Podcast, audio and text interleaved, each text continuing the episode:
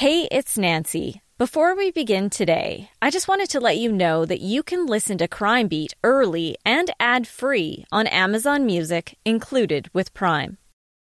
This episode is brought to you by Shopify. Do you have a point of sale system you can trust, or is it a real POS? You need Shopify for retail. From accepting payments to managing inventory, Shopify POS has everything you need to sell in person. Go to shopify.com/system all lowercase to take your retail business to the next level today. That's shopify.com/system. A listener's note. This podcast contains coarse language, adult themes, and content of a violent and disturbing nature. Listener discretion is advised.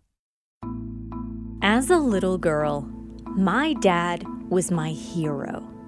I was daddy's little girl. I followed him around the farm, wanting to spend every single moment with him. Wherever he went, I was never more than five steps behind. Over the years, working as a journalist, I've witnessed a lot of different relationships between fathers and their children. There's one case that really stands out to me. A teenager pleaded guilty in a really violent case. I won't get into details of that crime. It's not relevant to this particular story. It's what happened in the courtroom that was so unique. I was covering his sentencing, and the teen's father was brought in to support him. His dad was in custody for his own crimes. The father and son hugged in the prisoner's box. That father might not have set a positive example, but it was clear they still shared a very special bond only a father and son could. I always think of that old country song by George Strait that specifically talks about a father's love. And he said, Let me tell you a secret about a father's love.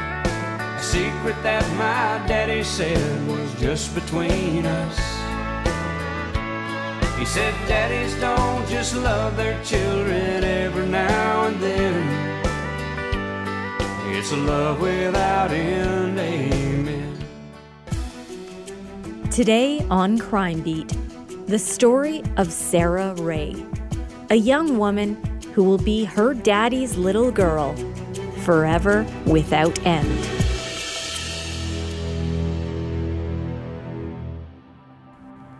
Gord Rae was a self described wannabe hippie with a love of classic rock. It was 1976 in Brandon, Manitoba. Roger Daltrey and The Who were larger than life and ruled the airwaves on rock stations across the country. And the music's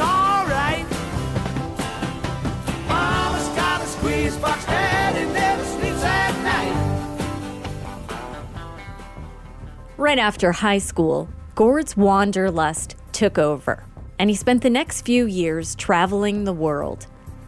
He worked odd jobs to save just enough money to pay for those trips, go off on an adventure, then go back home to start saving for the next one. At one point, he spent three months exploring India. By the time Gord was 20, he was once again back home, this time working for CP Rail, doing construction and maintenance work. One night, Gord went to a hotel lounge with his rail crew. And that's when he met his future wife. In 1977, Gord and the love of his life moved west to Calgary in search of greater job opportunities. Gord was ready to settle down. Crazy,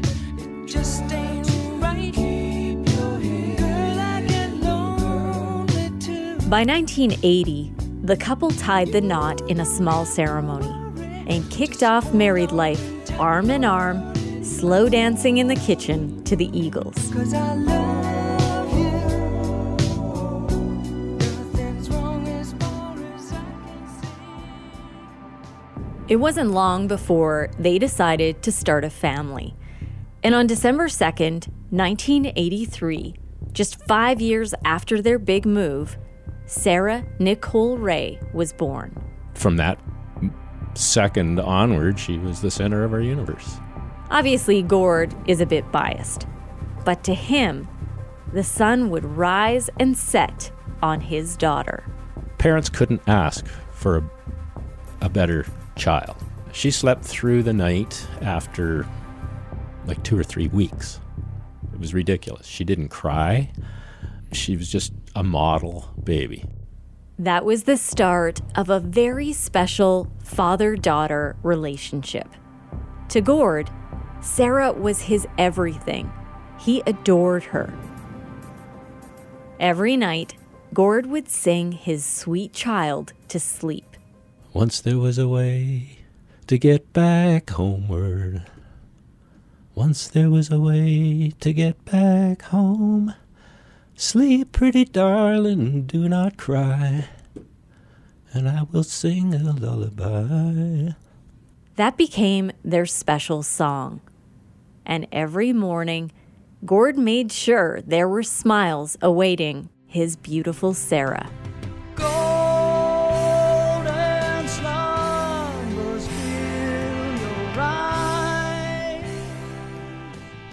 Sarah had long brown hair and big brown eyes. At first, she was a little on the shy side.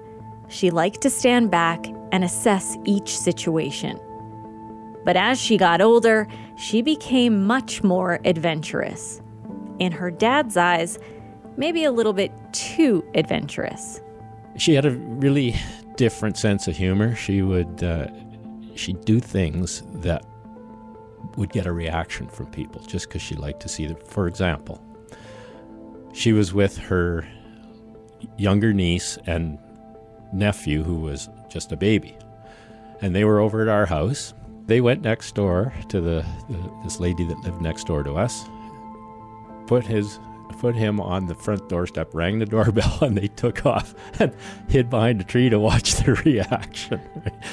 and Sarah was probably, I'm going to say, around nine or 10 years old at this point.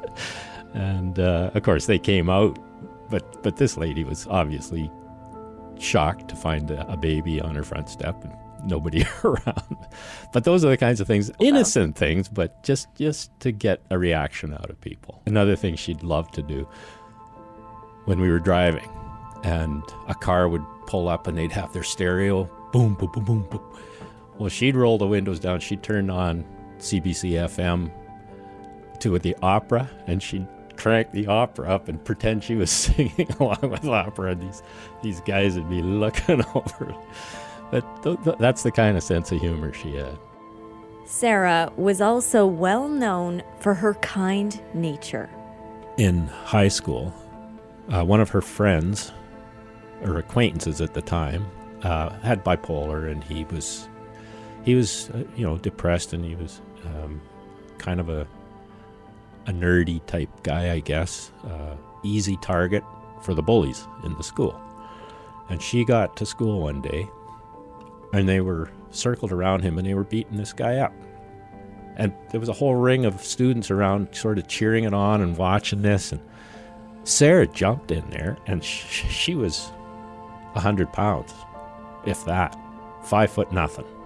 She was tiny, and she's pulling these guys off.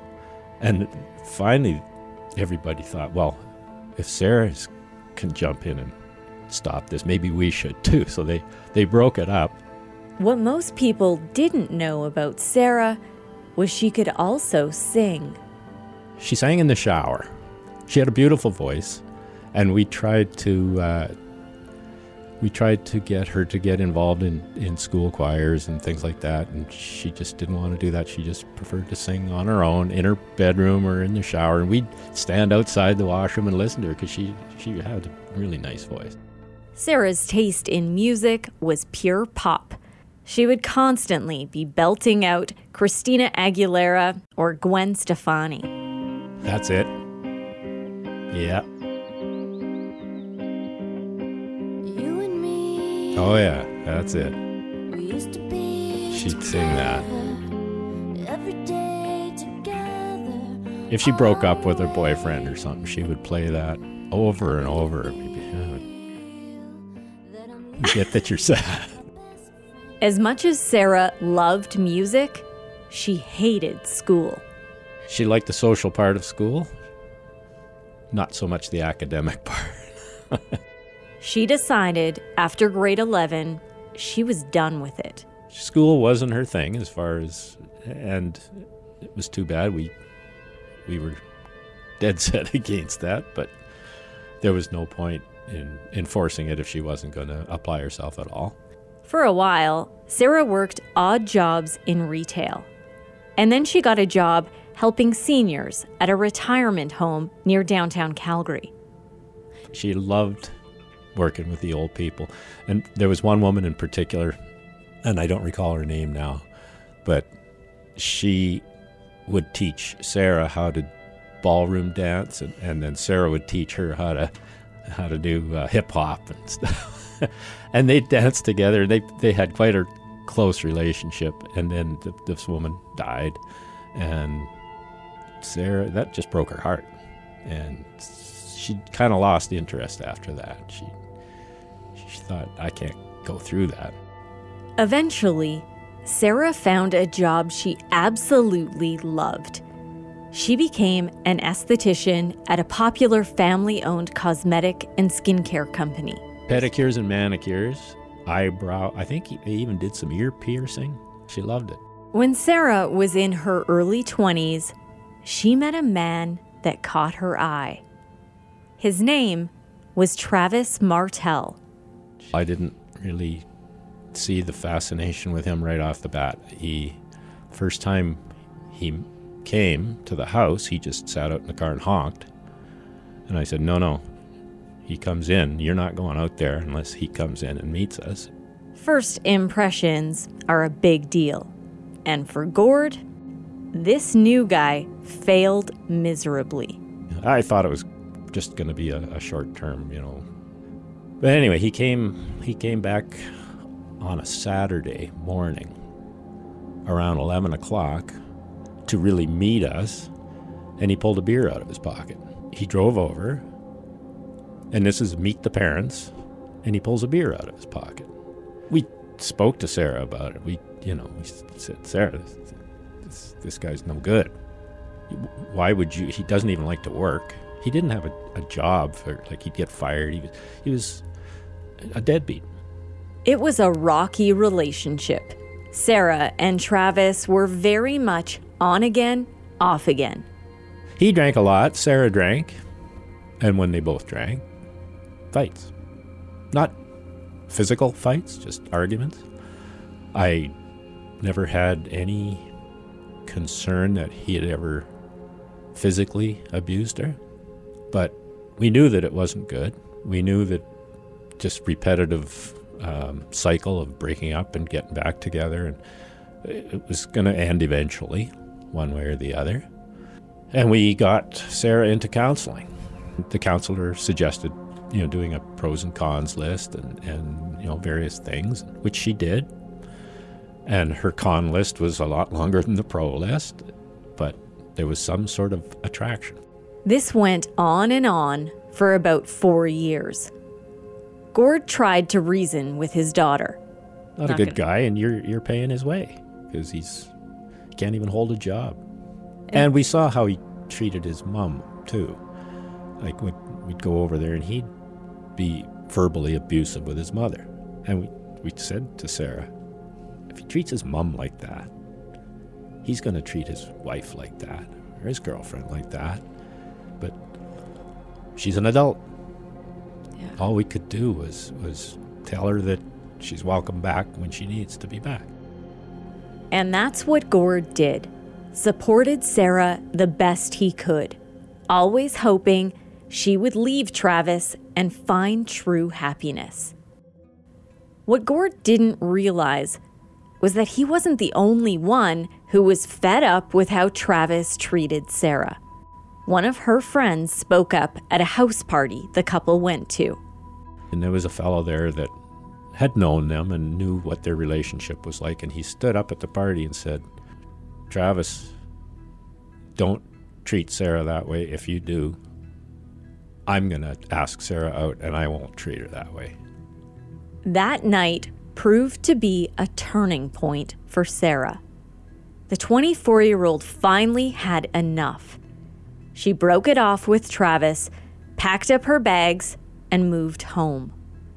On the morning of August 2nd, 2008, Gord gave his daughter a hug before she left for work. He was so relieved to have his girl safe at home, back where she belonged, surrounded by people who loved and respected her. The following day, a stranger showed up on Gord Rae's doorstep. I just happened to look out the window and see this car pull up. This guy I've never seen before coming up the up the walkway. The man introduced himself as a Calgary police officer. I called my wife down, and um, he said right away, um, "Is your daughter Sarah Ray?" Yeah. Well, she's, you know, he just I can't even remember how he told us, but right away told us she was deceased, um, victim of a homicide, and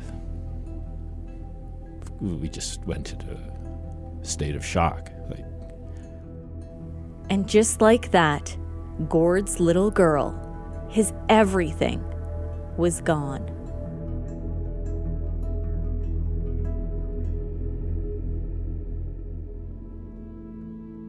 On August 11th, 2008, eight days after Sarah's murder, her loved ones gathered to pay tribute to a life that was cut far too short. I sang uh, Golden Slumber at Sarah's funeral. And uh, don't know how I, I did it because I think I was still in a, in a state of shock at that point. As a parent, you imagine what, you know, if something horrible happened to your kids. But when it happens, it's a thousand times worse than you ever imagined. All he knew at that point was that Sarah had been murdered. The Calgary Police Homicide Unit was investigating, and Travis was offering his insight into what happened. He owed some guys some money, and they must have come and killed Sarah. Sarah was found dead inside the home Travis shared with his mother.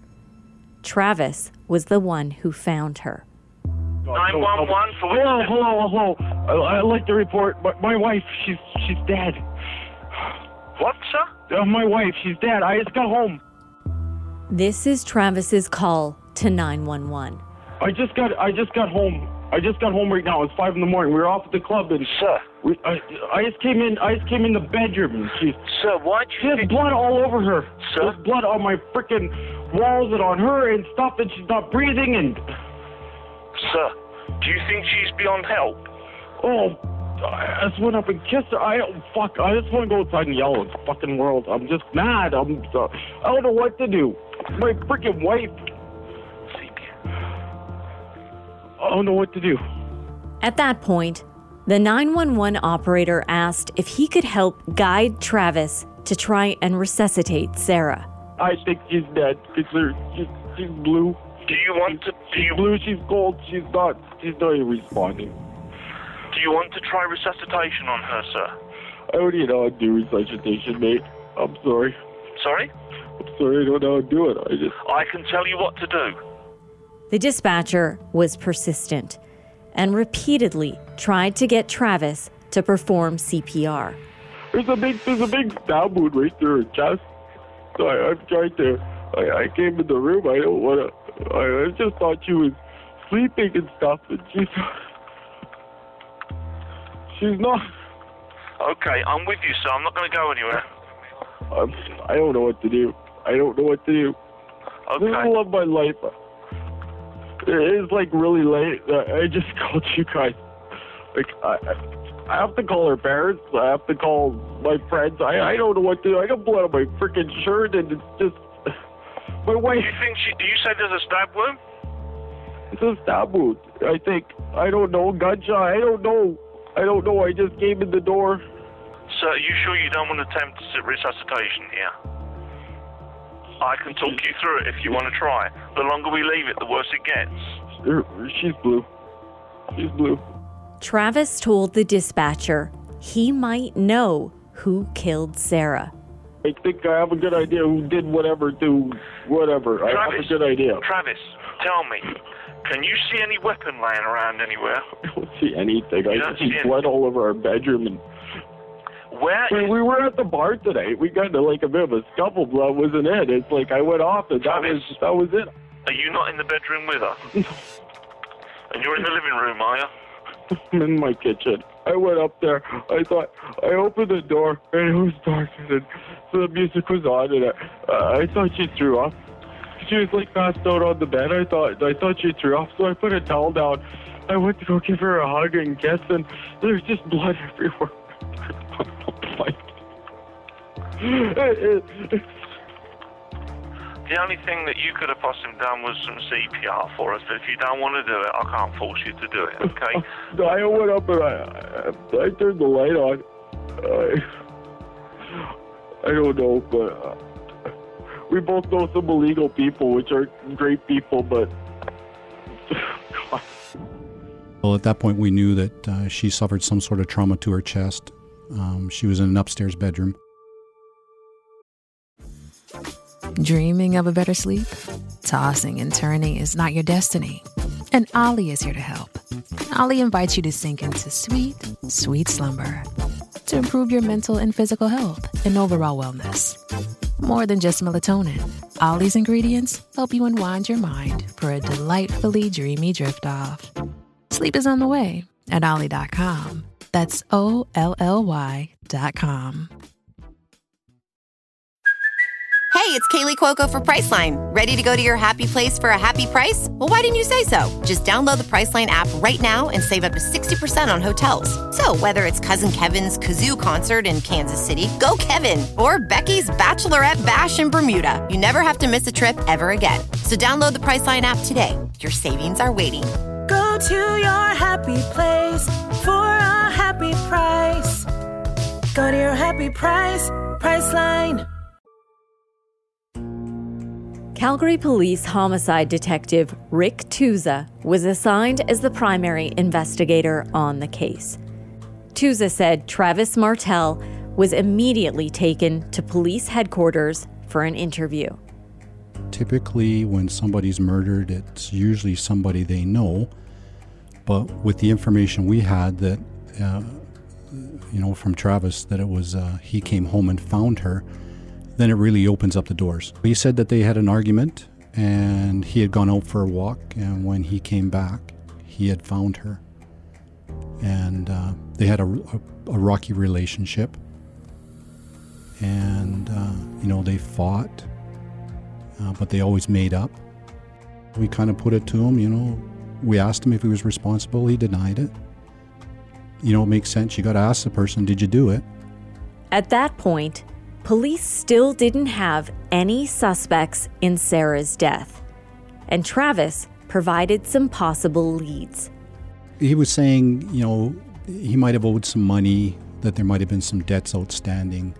Travis said he owed a large gambling debt and had been threatened by that debt collector. This is a recording of one of the conversations between Detective Tuza and Travis, just days after Sarah's murder. It happened outside at a park.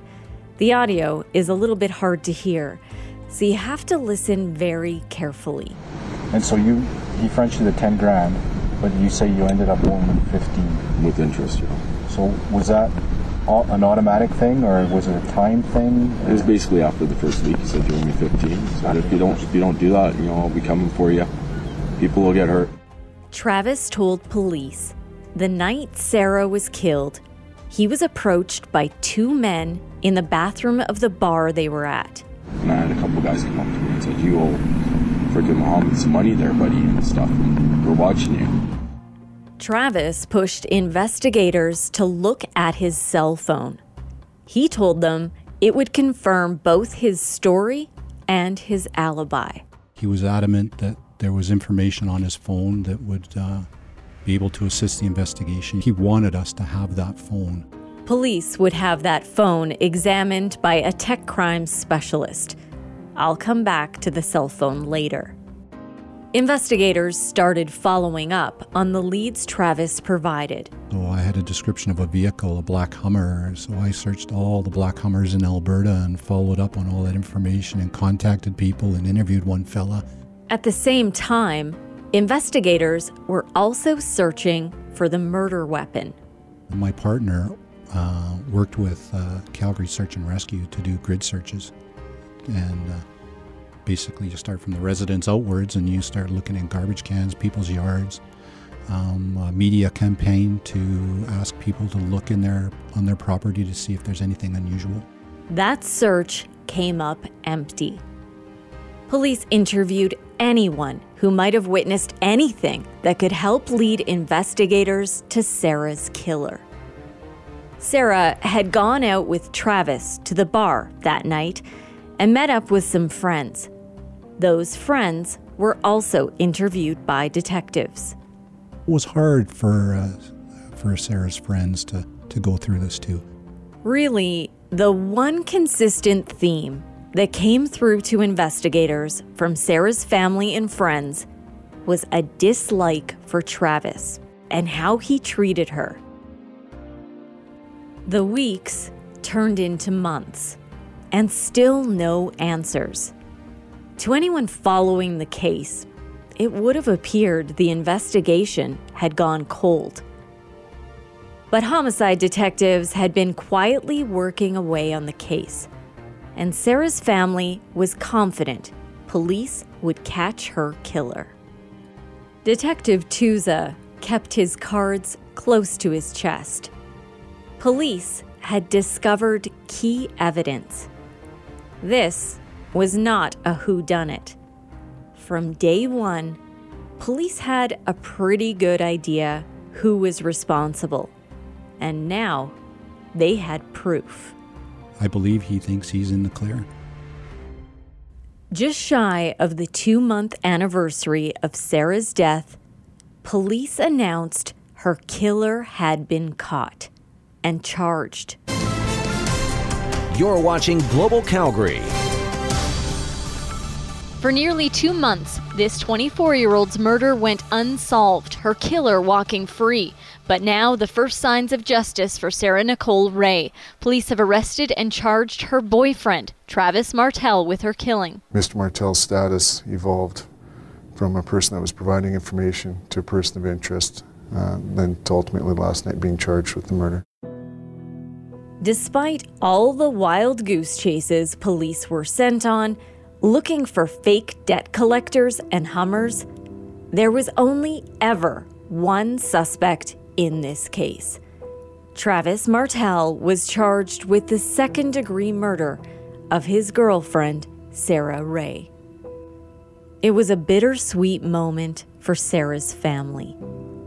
Her father was thankful the killer had been caught, but it was tough to reconcile that his instincts about Travis were spot on.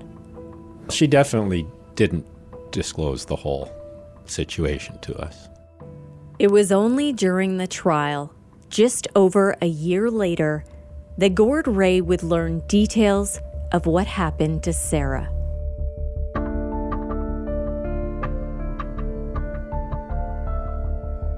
Remember that cell phone I mentioned earlier?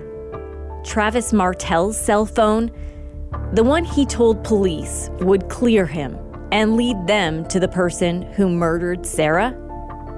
Well, he was correct in one thing it did lead police to the killer. That phone provided the evidence police needed. Detective Tuza took Travis's cell phone to the Calgary Police Digital Forensic Unit, also known as the Tech Crimes Unit. What those investigators found was completely unexpected. I think I drove maybe a, a few blocks away and I get a phone call from the technician asking me to come back. Tech crime investigators are specially trained to analyze and retrieve information from electronic devices, including cell phones. In this case, they found a file on Travis Martel's cell phone that had been deleted. You might wonder how they were able to find a deleted file. Because people think that if you delete a file, it's gone. Correct. That's not? That's correct. He had found it right away, and he was super excited. And of course, this is this is a key piece of information that's going to solve our case.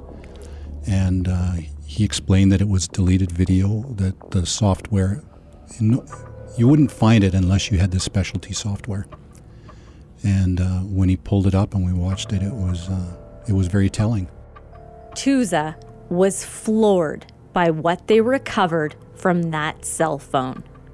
It is a terrible thing to watch, and I don't wish it on anybody. He showed me the video, and uh, it was a two minute long graphic video of uh, Sarah dying. Travis videotaped Sarah's final minutes of life. Let's take a minute to just think about that. Domestic violence is a tragic and awful reality.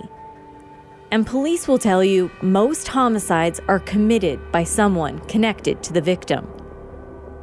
But videotaping your own girlfriend's final minutes after savagely stabbing her can only be done by someone so cold and callous. He mocked her as he filmed her, and he showed zero empathy. Detective Tuza said, in three decades of policing, he had never seen anything so heartless.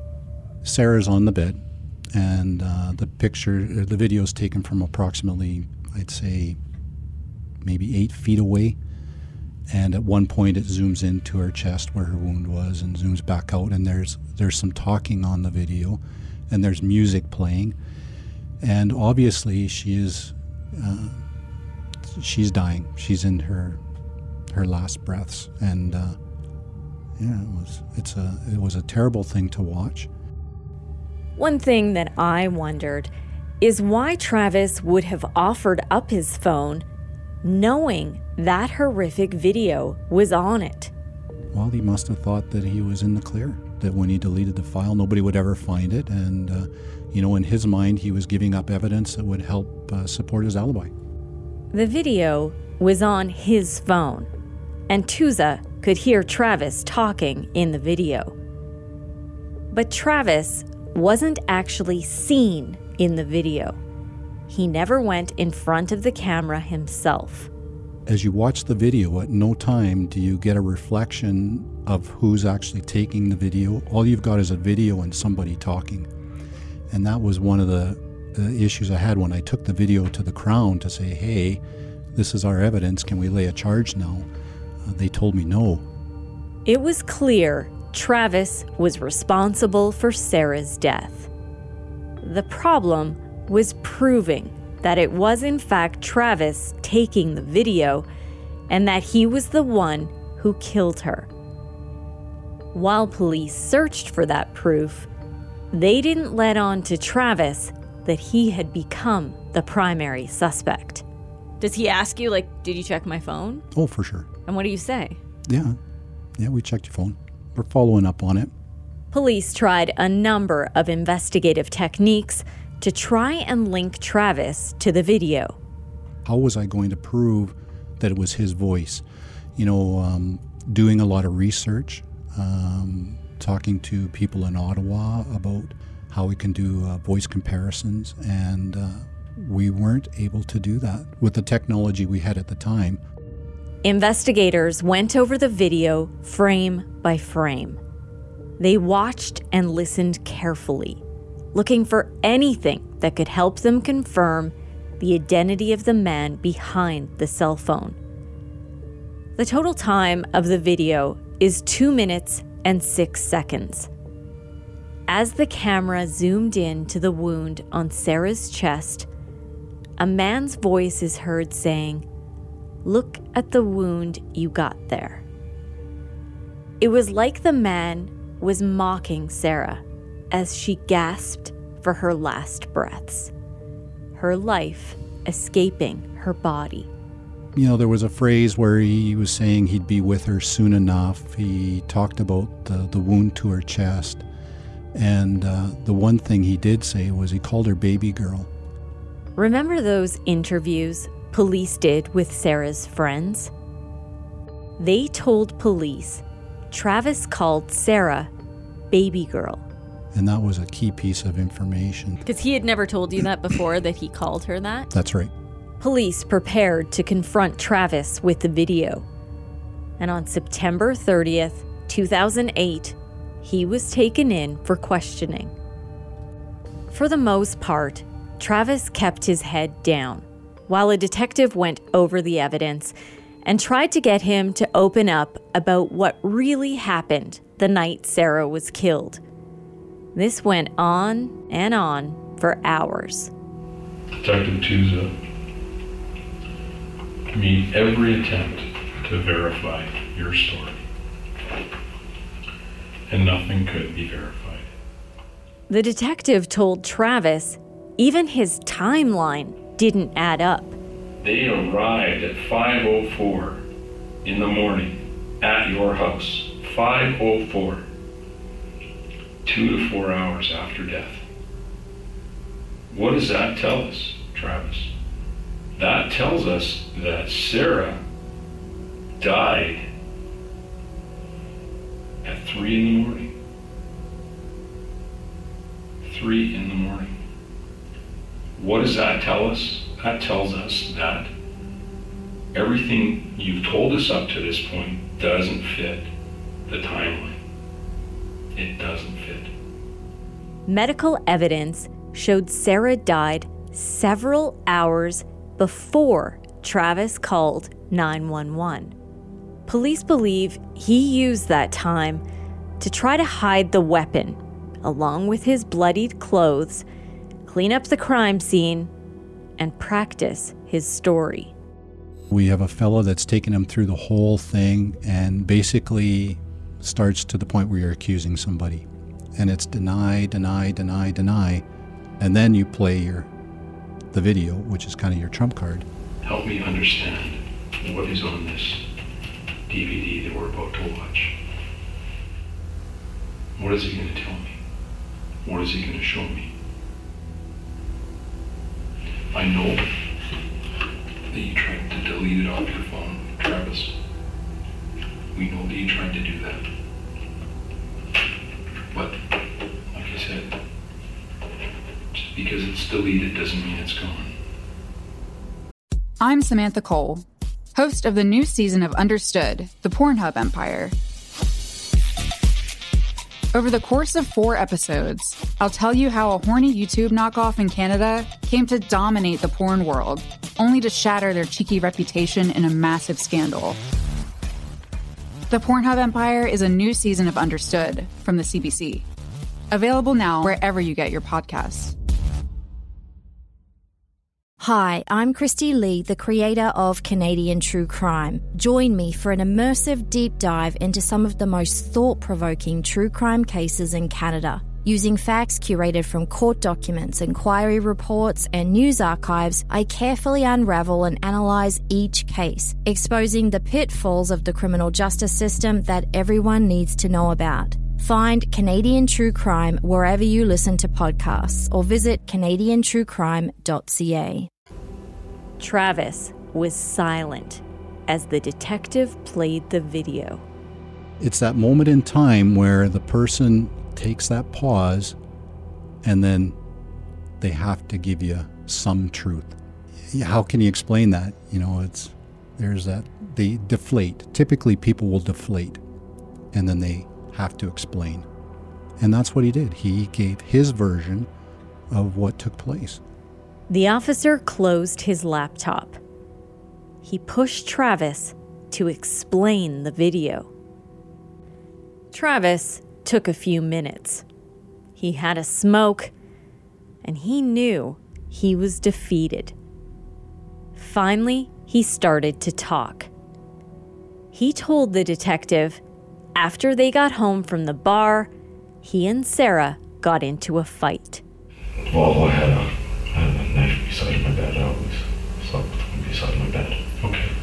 You know, just for, you know, yeah. Peace that never happened. Yeah. Did you catch that? Travis told the detective he kept a knife beside his bed. He said he slept with it in case something ever happened. Well, she dropped the knife. And uh, we struggled and stuff.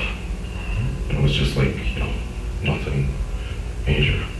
I pushed her down. Okay. And, uh, yeah, I kind of went into her. Where, where did it go into her, Travis? Because I, I was into her stern and stuff. Again, if you missed that, Travis said there was a struggle with the knife and that the knife kinda went into her. I just, I just lost it. I should have called 911 right there. I was pretty hammered, and I was thinking, I'll join you soon. I'll just do myself then. Okay. But then, uh, kind of got cold feet after it. Yeah. And here we are. Where it wasn't, it wasn't any planned out thing or anything like that. So. It was only then police were finally able to learn what happened to the murder weapon. Can I ask you a couple more questions? Yes, sir. Okay. Where, where's your t-shirt? Mm, t-shirt? Yeah. The one you're wearing. The t-shirt and the knife. Or, uh, in the attic. In the attic? Okay. Where in the attic is is the is the knife? South, south, southwest corner. South southwest corner? Southwest corner and southeast corner. Southwest or southeastern? No,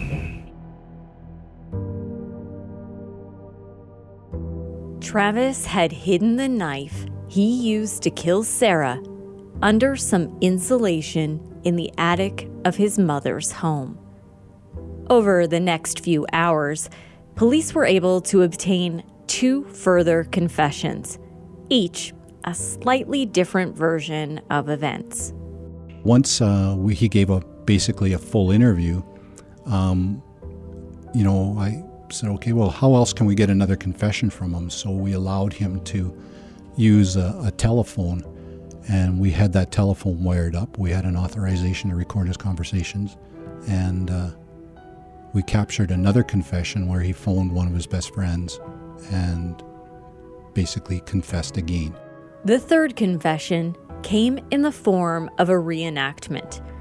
Travis went with police to his mother's house and gave a play by play of his version of what transpired that fateful night Sarah was killed.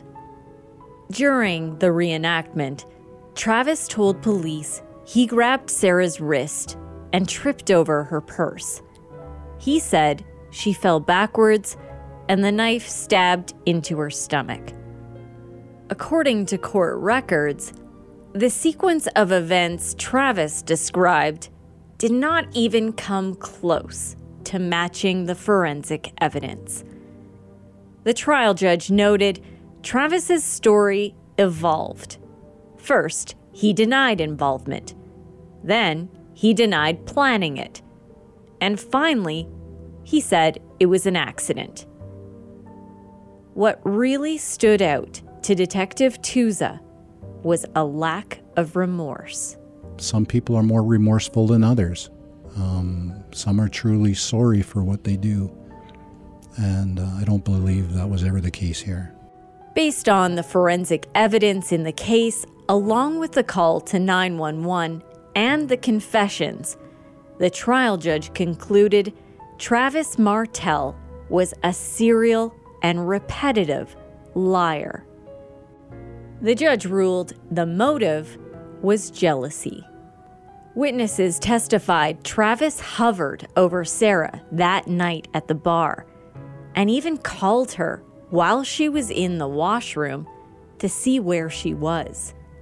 As for any claim that Travis was intoxicated, the trial judge noted he was sober enough to use his cell phone to videotape Sarah, then delete that video and go up into the attic to hide his bloody shirt along with the knife, before concocting his story and calling 911. It was also noted first responders did not consider Travis to be intoxicated. Travis Martel was found guilty of the second degree murder of his girlfriend, Sarah Rae. He appealed his conviction and his sentence.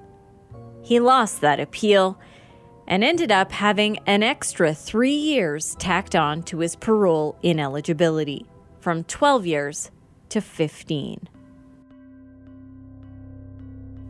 Details of what happened to Gord Rae's daughter haunt him. Gord has never watched that horrific video, but he will never be able to shake the picture it's left in his mind. They started to play it one day in court, and we just heard the audio portion of it. And that was enough. Like, she was gasping. I've heard the transcript of what was said. And he said, Look at the wound you got there, right in the sternum, right on. As she's bleeding out and gasping. And he said some other things, just, uh, oh, pee or something. Uh, ugh, gross. You know, he's, he's making all these comments while she's lying there dying. He doesn't have words to describe how he feels towards Travis, the man who stole his daughter, his only child. And and it's just it's so hard to understand how anybody c- could do that to anyone else. When you go through the went through the trial and, and he was convicted, there's a sense of relief that he is guilty he's going to account for it. But you wake up the next day and nothing's really changed. Your daughter's still dead. Now, not even 11 years after Sarah's murder, Gord has to brace for the possibility Travis could soon be out of prison. He was given a life sentence, but he's eligible for day parole in September of 2020. In fact, he's already started his path to freedom. In March 2019, the Parole Board of Canada granted Travis escorted temporary absences for personal development. The board said the goal is to allow for a gradual reintegration into society. Gord Rae plans to attend hearings once Travis is up for full release and hopes he can influence the board to keep him behind bars for as long as possible. Not a day goes by that Gord doesn't think about Sarah. She is never far from his thoughts, and more than once a day, he sees or hears something that reminds him of her. On those days when he's invited to attend the wedding of his friend's daughters, he feels robbed. At Christmas and other holidays, he dreams of having her back. Every Father's Day, Gord has a special way of remembering Sarah, a treasure he's cherished since his final Father's Day with her. It's a card. When you open it up, it plays a song and a message Sarah recorded especially for her dad. Hi, Dad. Happy Father's Day. I love you. and you and me. No matter how they toss the dice, it had to be. The only one for me is you, and you for me. So happy together.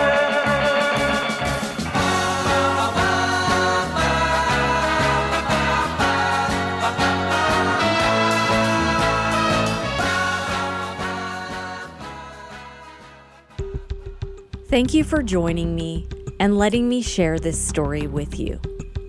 If you know someone, anyone who you suspect is a victim of family or domestic abuse, please contact police immediately. Reach out for help. Crime Beat is written and produced by me, Nancy Hixt, with producer Dila Velasquez. Our audio producer is Rob Johnston. Special thanks to Vildo Sturham for his editing assistance. I would love to have you tell a friend about this podcast, and you can help me share these important stories by rating and reviewing Crime Beat on Apple Podcasts or wherever you listen. I want to thank you for all the questions you've been sending in. I do try to respond to each and every one. If you have a question about one of the episodes, about crime reporting in general, or a question about me, send them my way. I hope to answer some of your questions right here on the podcast in an upcoming episode. Feel free to send me a message on Twitter at Nancy Hixt, on Facebook at Nancy Hixt Crime Beat, and I would love to have you join me for added content on Instagram at nancy.hixt.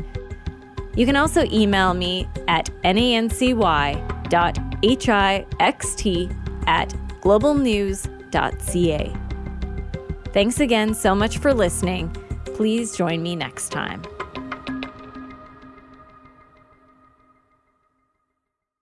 Hi. Her name is Elsbeth. Elspeth Tassioni. You know her as the offbeat but brilliant defense attorney from The Good Wife and The Good Fight. You've been a very busy little bee. Buzz, buzz. Now she's in New York with the NYPD. This is very different. Better. But still using her unconventional ways to find the truth. Are you trying to sniff me, Miss Tascioni? Elsbeth, new series Thursdays on Global. Stream on STACKTV.